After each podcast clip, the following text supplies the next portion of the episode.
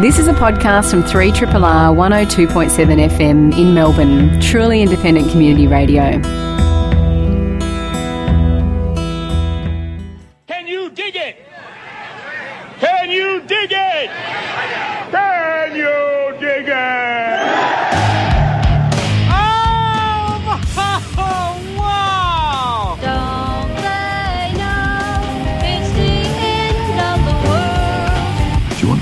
Dramatic or like sort of understated or what?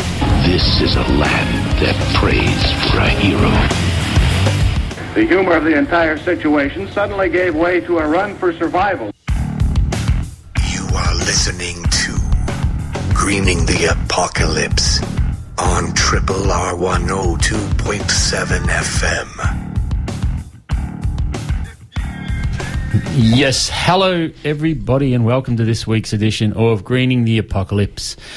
3 Triple R's weekly inquiry into the various shapes of the future uh, and the present. Bushy's my name, and uh, opposite is Adam Grubb. How are you, Grubby? Pretty good. It's good seeing you in the singlet, mate, to see those um, th- those hot. Rock Mason honed guns out for the first Yeah. time this season. It's balmy. It's balmy. Yeah. I had to cross the city. I, I left Macedon at two because I had to go across town and get some stuff from a nursery. Um, and you can keep that. you can keep crossing Melbourne Yeah. in a car. That is bollocks. Yeah. Uh, it was like an hour and 50. I was living the um, urban peasant dream today. I was like doing beekeeping. I, was, I traded booze for, for plants. Nice. Did some gardening. Did you uh, It was so hang out pastoral. with a, a milkmaid or a, or a blacksmith? Just in my dreams. In your dreams, yes. Only in dreams. Hello, Katie Dundas. Hello. How you be? Well, Super well. well, I think you chose to wear that singlet to show us your new body. No, I chose to wear this singlet because I'm stinking hot and I have a sweating issue. Can we draw attention away from that and perhaps put it elsewhere? Hello, Jed. You going to comment on the Bushy- singlet? Not at all. Thank you. It's bloody warm in here, though. It's balmy. It is. Yeah. Uh, interesting that it's so hot, isn't it? I think uh, we could introduce our guest for the evening and probably a key tenet of what they're speaking to this evening is the increase in the heat. Nice segue. What, what increase in the heat? the one that's going to be better for us potentially if we stop sacrificing goats in a volcano or something. Sorry, I digress. Adam Grubb, who have we got in the studio? Well, we've got two guests, but let me introduce the project of which they've come to speak first. So, on the 11th of November, Arts House will transform the North Melbourne Town Hall into an emergency relief centre, and the project is called Refuge. Together with artists, emergency and health services, scientists, First Nations, elders, and community, Arts House will collaborate and rehearse what a creative response to an extreme climate event could look like. It's in its second year and it's a five year project in collaboration with Resilient Melbourne and the City of Melbourne's Climate Adaptation Strategy. It's an exercise that creates stronger community resilience, awareness, and preparedness for the imminent impacts of climate change. I hope I didn't steal too much of your thunder. It was a pretty long intro. Um, but to talk about it, we've got a climate scientist, someone not directly involved with the project, but who can talk to the reasons why it exists. That is Andrew King, who is Climate Extremes Research Fellow at the School of Earth Sciences and ARC Centre for Excellent for Climate System Science at the University of Melbourne. One of his recent co authored papers is titled Australia's Unprecedented Future Temperature Extremes Under Paris Limits to Warming. So we will hear more about what is going to happen to the future of Melbourne's weather and Australia's. And representing Refuge tonight in the blue corner is Tara Prowse, an artist, anthropologist, and producer at Arts House, and she's one of the key organisers. So welcome, Andrew, and welcome, Tara. Thanks for having me. Thank you. Um, it's great to have you both, and we might, I guess, focus. Let's do a bit of context first, hey. So you're you're quite a um, young and handsome, and you know, fresh faced looking person for a climate scientist, Andrew. How, what? How old are you? If that's a weird, not a weird question. So I'm 28 years old. yeah, yeah, and you got like a heap of papers under your belt. Yeah, so yeah, I got into it quite quickly. Yeah, Um, yeah. Yeah, um, really enjoy studying weather and climate. So yeah, it's been quite easy to decide what I'm going to do and just go with it. Yeah, yeah. What what got you started on the road to climate science? Uh, I've always loved extreme weather. So even like during my undergrad degree, I uh, spent a year in Oklahoma and a lot of that was storm chasing, uh, chasing Storm looking for- chasing. looking for tornadoes. Because you're young and fit and you can chase them. So what? How do you chase a storm? Well, um, you have to pick the right day, Yeah. and uh, you need a, a good phone with radar um, Right. information To call coming for in. help. uh, and to call for help if necessary. Um, Yeah. And uh, yeah, you just need to kind of know um, the the meteorology behind them, so you, you don't get stuck and Yeah. you know actually in the path of a tornado. Wow. How Could- close did you come to getting swept up and swiveled around in the path of a tornado? Uh, well, one time we did get quite close. Like we were like a couple of fields away from a tornado, Hmm. and it was night time, so we could only see it when it was being lit up by lightning. Wow. uh, which was quite scary Bloody actually hell. at that time. Can I could I ask an enthusiastic childlike question? What was the heaviest thing you saw picked up and thrown about by wind, and did it look more convincing than CGI movies? Uh, well, you have to remember this was Oklahoma, so Yeah. there's not very much there. Okay, So so like, most- did you see like an F two fifty Ford pickup truck picked up or a house? Uh, never saw anything like that. It was all through fields, so nothing that interesting. But you, if you've ever seen um, like aerial photos Yep. after tornadoes, um, the damage is, is quite shocking. Extreme. You can see like bits of houses, uh, cars picked up. Yeah. Yeah, so very extreme storms. Hmm. So, th- so, so it was uh, extreme weather that got you interested in climate change, and climate change has much to offer you. Uh, it certainly does. Yeah. so not all positive. No, no. Well, Um, so, t- how did you get- how did you get started, and what's your specialty now? So I'm interested in climate extremes now Yeah. and how they're changing uh, because of climate change and also um, climate variability as well. So how do things like El Nino and La Nina influence uh, different climate extremes? Mhm. And um, yeah, it's a really interesting thing to study. Mm. And, yeah, quite um, pertinent to to this uh, this show. Yeah. So Australia's already, uh, by virtue of it being, yeah, the, the El, El Nino, La Nina cycles, and what is the, the Indian Ocean one? What? Is, Yeah, the Indian Ocean dipole. yeah. So we're already prone to extremes in weather, aren't we? What, what's been the recent history relative to an already fairly rocky and exciting past? How much? How much? How many more extreme weather events has there been? Uh, so yeah, as you say, in Australia we get lots of extreme weather, and we would get lots of extreme weather even without any climate change. Mm. Uh, we have a very variable climate, uh, but we are seeing more heat waves, um, especially in our big cities. So Sydney, Melbourne. Uh, Brisbane, Adelaide, they're all seeing increases in heat waves, longer heat waves, more intense heat waves, and more frequent heat waves. How much do you have to take into account the city itself in that? Say, weather systems moving in over that in, introduced thermal mass of cities. Yeah, that's a good question. Um, it certainly has a big influence. Yeah. Uh, but even without that, we would be seeing more heat waves. So if we look at more rural spots, Yeah. we see more heat waves. But the, the urban uh, heat island adds to the, to Yeah. the heat waves for sure. Mm. Um, yeah, and we, we're also um, seeing lots of extreme rainfall events. Uh, like uh, like uh, we saw in Queensland a few years ago after the tropical cyclones. Um, it's harder to say if climate change is having an influence there, but um, yeah, it's it's certainly a, an interesting thing to study as well. Yeah, yeah. So things have already we're already seeing changes. What what kind of time frame do your studies look into when you're looking into the future? Uh, so I'm typically looking at the next few decades, um, with a focus at the moment on uh, the Paris targets. So the, the Paris Agreement aims to keep global warming below two degrees Celsius, Mhm. uh, preferably to about 1.5 degrees Celsius uh, Mhm. above pre-industrial conditions. Uh, for context, we're about uh, one degree above pre-industrial at the moment. So this is looking at the next few decades and how heat extremes, rainfall extremes might change uh, in the future. Hmm. So you're assuming that we will hit the, the Paris targets, Uh, and, and yet still finding some some what kind of level of change if we do? Yeah, so to be honest, um, uh, we're almost certain to hit the Paris targets, and they're very ambitious. Ev- even the two degree targets, ambitious. When I say hit, I, I meant like not go over. But what are you saying that we? Oh, I, I think um, it, it's likely that we're going to go over. Yeah. Um, unless, I mean, we we could try and avoid it if we really uh, reduce our greenhouse gas emissions. Um, but we're not on track for that at the moment. We're on track for about three degrees of global warming. Um, so even at the Paris targets, which isn't that much global warming above where we're at now, we're seeing uh, big increases in heat extremes in our uh, biggest cities in Australia. Yep. Um, now, I understand that already uh, extreme heat is the biggest natural cause of death in Australia, more than all other natural disasters combined. What, what's likely to happen in the future? How much worse will it be?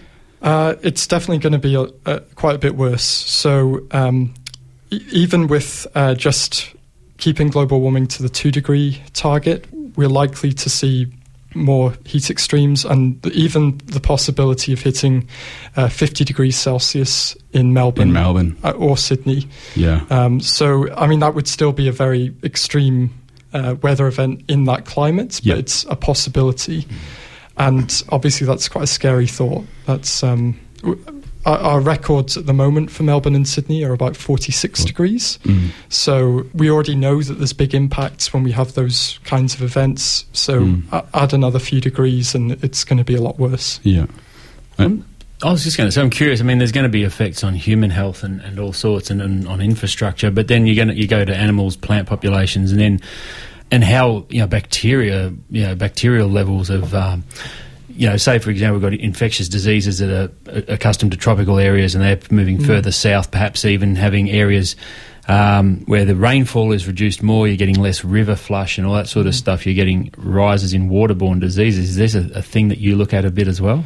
Uh, that's not something I directly look at, but it's certainly. It's got to be on the radar, though. Yeah, um, that's kind of the interesting thing about it. We're, we're projecting all these changes in temperature and rainfall, but those can have impacts on on ecosystems. Because um, I'm just imagining if you have the combined thing of, of less rain in a in, in a riparian ecology, less rain pushing rivers out, and at the same time a rising sea level pushing the water back in. I mean, you, you stand to see the Yarra kind of almost lose its current uh, and so forth. Uh, yeah, potentially. I, I think um, so. For somewhere like Sydney, for Mm, example, yep. um, we know it's getting more humid and Yep. it's going to get hotter, and that does increase the chance of, of tropical Mm. kind of diseases flourishing, in especially in Sydney and Brisbane. Yeah. Yeah. And that that combination of hot weather and humidity is it called the wet bulb effect, the measurement where above a certain combination of temperature and humidity, human beings literally can't survive outside. You can't sweat the heat away. Yes, yes. So that's at, um, well. So it varies at different temperatures and humidities, Yeah. uh, but we're we're talking about very high temperatures. Uh, but it is a possibility for some regions of the world. Um, Yeah. It's even projected for places like uh, India, Yeah. which is you know very heavily populated area. Like to have individual days where that Yeah, would where where anybody outside wouldn't survive. It's, it's possible later in the century that would be a possibility. Um, but it's so- well above this 50 degree threshold that you're talking about. yeah. So it depends Yeah. on the humidity as yeah, well. But and it uh, tends to be dry heat in Melbourne. That's right. That's right. So, and, and in Sydney, when it's that hot, it's also a dry heat. Yep. Um, so it, that's not something we're projecting for Australia, but it's something that should obviously be a, a great concern and Mm. another reason to try and keep global warming capped. Hmm. Do you have you thought about, or does your studies? This might be the edge of what um, you can speak to, but the impact on bushfire. Uh, yeah, so it's something we're interested in. It, it's not something I directly study, but um, it's obviously a big impact of heat extremes in Australia. Um, we know that hotter weather and um, combined with a, a dry fuel load uh, could mean um, worsening of fire weather, extreme fire weather days. So, uh, like we saw on Black Saturday or, or in the Blue Mountains a few years ago. Um, so that's obviously a big concern. Um, so it's likely that fire weather days are going to get worse, and there's definitely more of a potential for severe fires in future. Hmm. And I guess the, yeah, Bushy mentioned it in passing, but yeah, the impact on plant and animal populations is, is does your research influence people's modelling on that? Yes, so um, uh, climate models are used to um, to inform those kinds of studies, Mm. and um, it's potentially a, a big issue. So, yeah, as I was saying before, with um, the potential for tropical diseases moving south, Mm. We also see it um, in the ocean as well. Uh, as the, the oceans warm up, we're seeing uh, a southward movement around Australia in, in tropical and subtropical fish. And um, one of the, the big impacts as well, of course, is on the, the Great Barrier Reef, which Yeah. is suffering uh, because of climate change very badly. Mm. And in terms of food production, would be the other really big impact. What, what are we? What's likely to happen in terms of rainfall? So temperatures going up. Yeah, so there's more uncertainty with rainfall, Yeah. but over the south, so places like Perth, Adelaide, Melbourne, we're projecting uh, decreases in rainfall. And already in those places, uh, as farmers know, in Victoria, southwest uh, WA, it's hard to sustain farms, grow crops. Yeah. Um, in the current climate, it's going to get harder, unfortunately. Yeah. Um, it's getting drier, especially in, in spring and uh, autumn. So, And, and it's the wheat which is often grown on that really marginal dry country, and That's that's, right. really that, that's that's the basis of our of our food supply. That's where most of our carbs come from. Yeah. there's a chance we could, with more extreme events, see that go back. You know, it's not not viable for farmers to use it. It would just go back to pasture, presumably. Uh, potentially, yeah. It's. Yeah. Uh, I, I think farmers are very aware that uh, climate change is a big challenge for, for agriculture, and they're looking at adapting,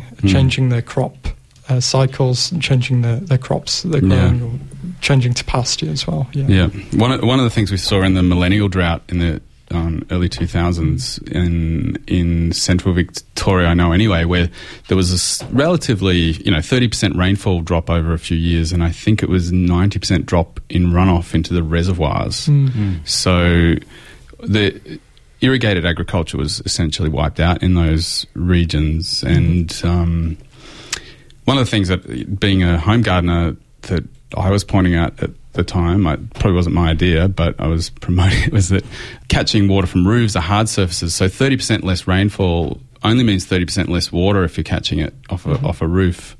Yeah. So it seems likely that with the extreme conditions happening um, out for farmland, that we might see more food production have to move into people's backyards. Not that you can feed yourself your your full diet by any means, but we can supplement it. A And some of the some of the better country that's currently being used for for vegetables, which don't provide any calories much to speak of, um, can be turned over to calorie crops, while we can grow the veggies in the city potentially. Sounds like you're talking about a bit of an adaptability there, Adam, which might lead perfectly into um, our next guest after our first musical interlude. Yes, and Triple R is where you are, and Greening the Apocalypse is the show you are tuned to. If you are just joining us or have skipped the first part of the podcast and landed here by chance, um, we are speaking with Andrew King, and we're also speaking with Tara Prowse.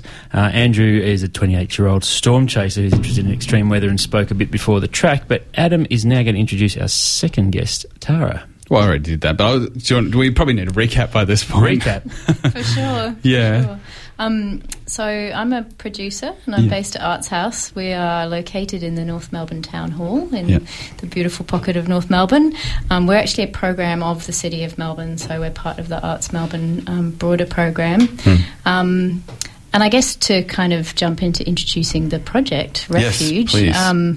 About a year, just over a year ago, we discovered that um, the North Melbourne Town Hall is one of the City of Melbourne's designated relief centres. Mhm. So we're one of about 18, I think 16 to 18 relief centres across the city, um, which could be, I guess, activated at any time should the circumstances um, Mhm. require. The relief centres are everything from the MCG down to us. We are on the smaller end of the spectrum, um, and we don't have backup power and so on. But it definitely kind of started us thinking almost what is our responsibility in this space. So Yeah, yeah. we're an arts venue. We work with independent artists, predominantly independent arts companies, um, and really, I guess, uh, promote contemporary and experimental performance predominantly, but lots of experimental projects as well. So projects that sit at the intersection of, for example, climate change and the arts and the way that artists kind of approach these these topics. So we started thinking about. I guess what yes, what our civic responsibility might be in that space, and Yeah. the way that we might, um, you know, if an, something happened whereby the North Melbourne Town Hall was activated, how would we contribute to the response instead of just handing over the keys, as we probably would still do? But um, you know, what what assets have we got? Um, you know, we know the community very well locally in North Melbourne. They know the building, they know the venue, they know us. We've got this incredible network of of artists who think creatively about you know the wicked problems of the world. So how Mm. might we bring them into the conversation? So that was really the beginning of our kind of inquiry into Mm. you know what it might be to to think in this space, um, and that um, prompted this project Refuge, which had the pilot iteration of that happened in July last year, Mhm. um, and we're in year two of a five year project looking at all of the apocalyptic scenarios over a five year spectrum. Um, What was last year? so last Yeah. year we looked at a localised flooding event, Mhm. particularly around North Melbourne um, and the kind of Arden Macaulay area, which is quite a low-lying um, area. We used um, a really interesting piece of software that City of Melbourne runs called the um, ICAM software, which stands for Climate Adaptation Modelling Software, essentially. So um, the engineering team at City of Melbourne are able to kind of uh, input different pieces of data which look at both kind of allowing for rising sea levels in terms of thinking about Mm. climate change but also you know storm events and so on that are more localized rainfall upstream um, and when we put the, put those images into the modeling software it really became evident that arts house is at the top of a hill yeah, very because clever. we were high Right. and dry Yeah, yeah. So Um, the perfect place. yeah, for yeah, such a thing. Yeah, and it's an old town hall. It's a beautiful old town hall with a big, um, yeah, big space in there. Sturdy. And so we invited seven artists to come into the Mhm. building, um, and we ran before we kind of set them all off on their journeys of thinking about this. We ran a, a knowledge exchange lab. So for a week, about six months prior to the event, we brought together climate scientists. We brought together um, emergency services because obviously I, they are the first responders in in any situation. Um, we brought together artists working in this space, um, City of Melbourne, the kind of expertise that exists at City of Melbourne, and for about four or five days, we all kind of, you know, problematized what we were trying to do. What does, what does that mean? You just think about the Yeah. what what the problems are that you want to address. So, I guess we kind of we looked at the structures lovely that word, problematize. Sometimes I think I, think problematize things in my own life. We looked at um, the structures that exist for response, I guess, that the City of Melbourne Hmm. run. So the protocols and um, systems for running a relief centre. Um, and then we kind of started to break that apart and think about what does the provision of relief mean. Mhm. We're very interested in the space of preparedness as Mm. opposed to recovery. So we really wanted to kind of forefront what we were doing in a in a in a space of where things perhaps hadn't happened yet, um, and particularly in an urban environment. I think that's quite um, obvious that lots lots of times urban communities haven't necessarily faced, you know, the disasters in the same way as particularly in Australia, regional and rural communities have faced them, um, such as bushfire. So we really wanted to kind of think through, you know, where we were. We're in an urban community. We're in a very diverse community. North Melbourne is a, you know, as all pockets of Melbourne, very diverse pocket in terms of socioeconomic.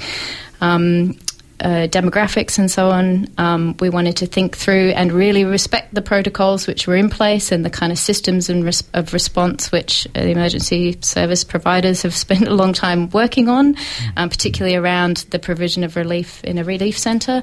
And then we wanted to kind of put these artists in the mix with their, you know, anarchic, adaptive, you know, fabulous processes of rethinking and unpacking and creating but within the structures that existed and then see what would happen. So we actually had no idea what would happen. We opened the building for 24 hours last year. We had over 700 people through the building. Um, emergency services came out afterwards. We worked with a number of them, but Red Cross Australia, um, SES, Save the Children, Salvos, so on and so on. And they came out afterwards saying this is the most productive exercise we've ever been involved in. So for us, From that was practical perspective. from a practical Right. perspective. Yeah. So Right. I think it was definitely a surprise for us Yeah. because we didn't, again, know what we were stepping into. But I think the space of being able to interact with local community who are also general public hmm. And for them to kind of demystify a little bit of what the role of the emergency services is Mhm. in this, but also alongside the artists who were um, presenting, I guess, kind of experiential um, learning opportunities for people who came into the building in a very investigative and you know experimental manner. So there wasn't the the artist works were presented as questions, I guess, back to the mm. people who entered the building and allowing mm. them to explore it on their own terms. So. Mm. Can you describe what some of the artists did? Yes, absolutely. So, um, a number of the artists from last year are also involved this year. So, um, last year and again this year, we're working with a fantastic artist, Latai Taumoepeau, who's a Tongan Australian performance maker. Um, and she, her practice is very centered around the body. So, she's a, a performance artist, a dance practitioner. Um, it's very personal for her, this conversation. Tonga is you know, really at the forefront of the impacts of climate change. Um, so last year, uh, she was. Uh, looking at the kind of scope of energy production in the context of a relief centre and what that might mean, and she was very interested in the idea of what are the role, what's the role of local warriors in our community, you know, and you have these people for example, North Melbourne Football Club is just down the road from us. We have these SES volunteers who are all local residents. What does it mean for people who, you know, in sports clubs or in kind of a fitness context in their everyday life might then suddenly have to change their, their function if something like that mm. happens? So she worked very It'll often be those local networks that weren't set up for that, but where there are communication channels Yeah. step up. Yeah, Yeah. absolutely. And how can we both call on them, but also how can we uncover them for people themselves? Mm. So um, she worked with the North Melbourne Football Club, the huddle that's that's a part of that um, football club, um, and a number of local sports teams, and she's doing the same again this year um, to bring them into the building to think about energy production. So she attempted to. It was a, quite a beautiful um, durational project. She attempted to generate with these sports teams enough energy to run the building for 24 hours should the With power go energy. out with physical Okay, energy right. um, which in itself was a fantastic exercise to just see actually what it would take to run that a exhaustion. space like that, that. could explain North Melbourne finishing near the bottom issue. That'd be knackered. Um, so yeah, and I mean, it was a very physically, and it is again this year. She's presenting her project again this year. It's called the Human Generator, um, and it's a very visceral experience of, uh, I guess, both what the energy that is needed to both think through these huge wicked problems Yeah. which we're faced with, but on a very personal level. And um, this year, I'm happy to say she's got the St John's ambulance involved because um, she might be raising temperatures of the participants. So we have um, emergency services on site to make sure that everything goes according yeah, and to a heat plan. wave getting on the exercise bike generator, not such a great yeah, way so to she go. has a, a heating and cooling circuit this year. So you will pass through both both components of that. Yeah. I was uh, I was curious to take a step back. You said before you're talking about the um, the demographic of the North Melbourne and, and probably even extending out to Kensington and Flemington that area, um, and being familiar with that part of town, you get some migrant groups who have come from, in some cases, some high conflict zones, um, heavily drought affected, flood affected zones, and so forth, um, with a higher density of population and and probably a, a far lower access to capital and and uh, resources and all the things. To what degree have they become involved and informed this, and, and, and how valuable is that to you guys? Yeah, great, great question. Um, and I think it was definitely our learning last year that we needed to kind of reach out and involve them in the planning. Mm. Um, but also to be really aware of not re-triggering traumas that Yeah. that they, they might already come with. Yeah, Um, I'm and a- given I'm that this is a conflict zone, for example, there's very real chance that those folks have escaped that to put it behind them. But yeah, I, yeah, I just wanted to sort of speak to that because that, their their perspectives on conflict, conflict resolution during a crisis, I think, would be so invaluable. Yes, absolutely. And I think that's a lot of the premise of the project is that it's a two way conversation. So, Yeah. whilst you might enter the building and on the day and do, you know, a, a Red Cross preparedness talk for 40 minutes where they'll talk you through, you know, have you digitized your documents, those kinds of Yeah. very practical things. But there's also, and I guess this is the kind of uh, arts component that we're really highlighting. There's conversation spaces. So we're Mm. really seeing conversation as action as well. So it is about understanding the local community. Yeah. It is about them understanding who they are as well yeah. between themselves. So meet your neighbour is is actually very important in in a time of disaster. The social Mm. networks that you have and and how socially connected you are is a big marker of your capacity to survive well. Yeah. So yeah, a big component of the project is just the conversation and the, the, the skill sharing and the resources that people might bring to the building.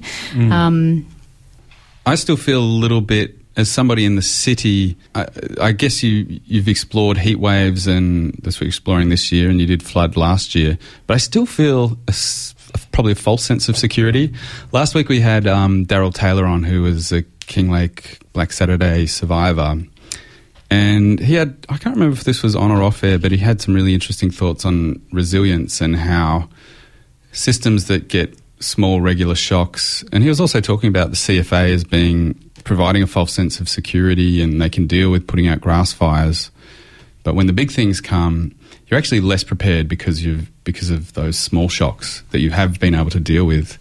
And I'm wondering if maybe that applies to the city as a whole. That when we all feel fairly safe, but if something big was to happen, it would really catch us unawares. So I don't.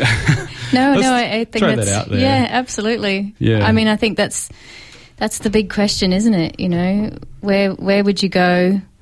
Who would you go with? Who would you rely on? Yeah. you know, and and you know, would you rely on your local city to open up relief centres? Um, you know, yeah, what what kind of government infrastructure would you rely on? Mm. Um, we're working quite closely with Emergency Management Victoria as well as with Resilient Melbourne, which is uh, one of the 100 cities, the Rockefeller cities, which is a really interesting initiative around thinking about what resilience is in this space. Um, and you're you're quite correct. It's about kind of thinking through the way that systems respond to the to the shocks and stresses. And you know, as you were saying earlier, I think we know that climate change is the acute um, shock that is here, if not already um, is coming. So, I mean, I think in terms of how that uh, relates to refuge, it's really about um, the way that we are bringing together, I, I guess, kind of quite disparate groups of people community, artists, emergency services in the context of this building, this space that we're in, um, and what might emerge from that. So I think. Does it force um, you to think through the implications of what happens in an emergency more than what you would if you just casually imagined it? Yeah, absolutely. we have to write the scenario. I mean, you start thinking about, you know, is my mobile phone charged? And, Yeah. you know, how do I pick my kids up from school if there's no public transport? I can't get back across the city. And, um, you know, the food in my fridge will only last, you know, two days at that if the power goes down. So it definitely you know, putting these scenarios together with Emergency Management Victoria and the input from the local community, thinking about impacts, um, definitely brings that home. And I think, you know, what you were saying before about some of the, um, you know, residents who live in high-rise towers, both Yeah. the newly built um, buildings, but also the the social housing. You know, without power, you've got no elevators, and Mm. you're on the you're on Or the in some floor. instances, the doors don't open. There's like the tag in electric key or whatever. That's you know a really simple little thing. All of a sudden, you're locked out because that's the emergency response of that door mechanism. Mm. Yeah, absolutely. And you've got in North Melbourne, you've also got a high population of international students who are, mm. don't have the social networks to rely on in an event like that. So, yeah, I mean, I think, I think. Because I'm coming from the arts, I'm just going to plug the arts response here. But I think artists are quite uniquely placed to be able to think adaptively in those contexts. Very often they're independent artists. They're working from you know project to project, but also the way that they think creatively um, enables us an in into what it might be to imagine that scenario. So. Um, It's kind of an, a license to play a bit if you're an artist, so you don't have to do the most obvious thing, which sometimes will turn up possibly ridiculous suggestions. I don't know. I'm not um, casting, you know, pointing towards you at all or the Refuge Project, but I'm just saying that it's the uh, ability to experiment and label things as art, which creates possibilities, good ones. Absolutely, well, yeah. absolutely. I mean, I think you know, Arts House champions experimental projects. So you know, we often don't know what's going to happen, and that's part of the beauty of kind of playing in that space and Mm. playing in the dark together. So. Um, yeah, so the I mean the event this year. There's some fantastic artists involved. Uh, Jen Rae is um, an artist who I think um, is an avid listener of this um, radio show. So she, great. Hi, Jen. Hi, shout out to Jen. Um, she's been an artist in residence this year, so she's been at Arts House solidly for the last few months, um, and she's particularly looking at the provision of food within the context of a relief centre. So she's a researcher and an artist, and her work is a lot around food security. Um, I've seen her with a copy of your your book, collecting weeds uh, locally around the area. So everything that she is going to be um, uh, providing or not providing in the building on the day uh, has been locally sourced, has been sourced from um, leftover food from the local restaurants in North Melbourne. Um, she's working with lots of local businesses. She's making a, uh, a homemade vermouth, which will be uh, which is made from waste wine from local local shops. Um, but She the way that like she Adam. Is it Adam? I've never done that one. the That's way that next she um, describes her work is that um, you know she's she doesn't do catering. Uh, uh, food is an experience, so it's all about the context. Um, and particularly if you come to Refuge on the day on on the Saturday the eleventh, and you do want to get some food, you will have to do something in order to get that. So it's about bartering, it's about networks, it's about um, contributing to the system, it's about exchange of knowledge, it's about what skills do you have and what can you share with your community, and then you might get an ice lolly. Made out of wheat. Partial- bugs. partially melted from a Bugs. Oh, bugs. Bugs. Yeah, yeah. Yeah. Um, So I was just going to say, so you know, as we begin to wrap up, so Tara is exploring these scenarios and looking at community responses through the arts. We've got Andrew in the studio as well, who has been looking on a deeper level at the systems as they start to change and evolve or break, depending on which way we're looking at it. Um, so I guess between the two of you, we've got a fairly good anchor. What sort of things would you guys start to push people, well, not push people towards, what would you suggest people start to do to prepare for emergency situations in the future? And, and what sort of scenarios might, uh, you know, Melburnians be looking at directly? Um, well, with heat extremes, uh, in terms of uh, health response, uh, Mm. health impacts, it's, that's the big concern, I think. Um, so, having um, an awareness if, if you're going to suffer in the extreme heat um, from heat exhaustion, or if you've already got a pre existing condition Mm-hmm. uh, that will be exacerbated by the heat, just being uh, very cautious about um, what Yeah. you're doing on those hottest days and Mm. um, adapting Mm. appropriately. Because we already know that when we have heat waves, we have more hospital admissions Yeah. and uh, it's a greater strain. So it's a ma- it's not outside the realm of imagination that those hospital systems will be under greater strain. So where you can reduce that with your own self reliance, that's probably a key point. I, I think so. I, I think that's one of the big things that people can do Mm. um, at home. Uh, it, uh, in in other ways, I- I, I think the the city of Melbourne's going to need to plan uh, better for heat extremes and and um, also uh, uh, PTV as well. So with uh, transport uh, Yep. being under strain, we already know that on the hottest days, Yeah, trains, trains have to. Yeah. exactly. So um, Perfect. that'll happen more often, Yeah. um, unless maybe the, the train tracks are adapted. Um, also, electricity um, Yep. supply, and uh, we know on the hottest days that there's greater demand for electricity. So, Mm. uh, because everyone cranks up their aircon, so. Um, so something towards a DIY adaptability of your space, so that it's not so reliant on those yeah, electrical inputs to cool. And Yeah, I think I think that's that's a good thing, and that kind of goes to what, in a, in a sense, what Adam was talking about earlier with the food. Um, you know, gr- growing your own, just Mhm. being a bit more self-reliant is certainly uh, not a, a bad idea. indeed, Tara. I was just um, going to add to that that um, older people are particularly vulnerable in heat. Yeah. So, I mean, definitely stay cool and look after yourself, but also check on your neighbours, particularly Mhm. older neighbours. I mean, I think the, the key advice that comes out of City of Melbourne, but also DHHS is, you know, stay hydrated.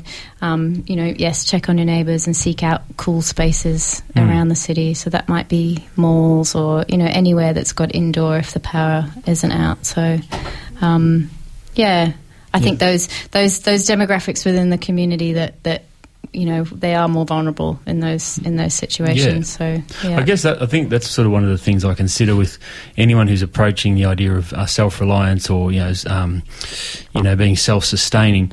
That if you are of a good age and good health and those sorts of things, if you if you don't have uh, a constant need for medical attention or, or, or dietary specifics, um, then you're in the, you're in the best position possible to take the strain off those systems that will be more required for people under stress, the elderly, the very young, um, you know, uh, people who have suffer allergens, people who so forth. So yeah, takeaway points, Adam. Hmm. Um, well, I'm not going to have any takeaway points till I go there. I'm tempted to do the sleepover. That sounds hilarious. Tell us about that, Tara. So yes, it's actually it's a 24 hour event. I think we're almost sold out on the sleepover tickets, so yeah. you never know. Um, but we have a, a hundred willing um, participants who have volunteered to sleep overnight in the relief centre. They will experience the deep dive into what it means to be.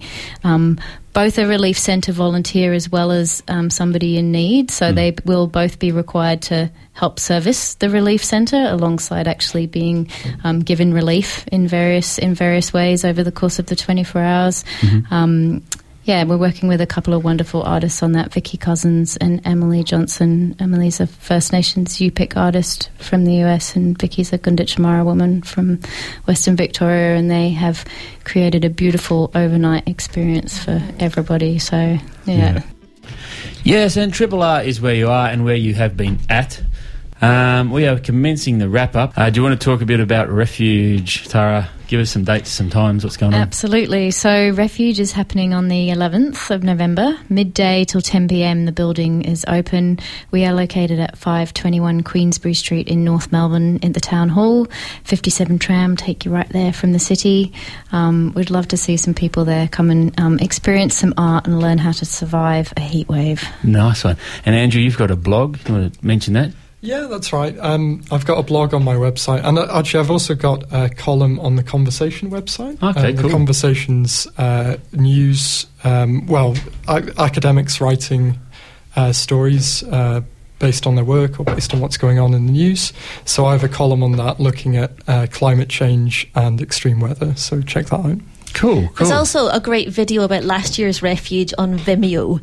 So if there's any listeners that want to see what the artists were doing and see how much community spirit there was, then I recommend watching that. Uh, Can you just search on Vimeo, Vimeo for So, that's on the Arts House website, artshouse.com.au, and look up Refuge, and you'll find the video. Awesome. Uh, Adam, we've got a guest next week lined up. Who's it going to be? It's going to be farmer Charles Massy. He is author of Call of the Reed Warbler, A New Agriculture, A New Earth. It's a big book and it's a good book. We'll be speaking to him next week. Katie, Kate, good to see you. a wonderful to be here. Awesome. Oh. and Tara and Andrew, thank you. Thank for you coming. for having us. No worries. Jed, thanks for punching those buttons in the correct sequence. Well, Bush is my name. You've been listening to Greening the Apocalypse. We'll see you next Tuesday. But until then, do have all the fun. This has been a podcast from 3RRR 102.7 FM in Melbourne. Truly independent community radio. Want to hear more? Check out our website at rrr.org.au.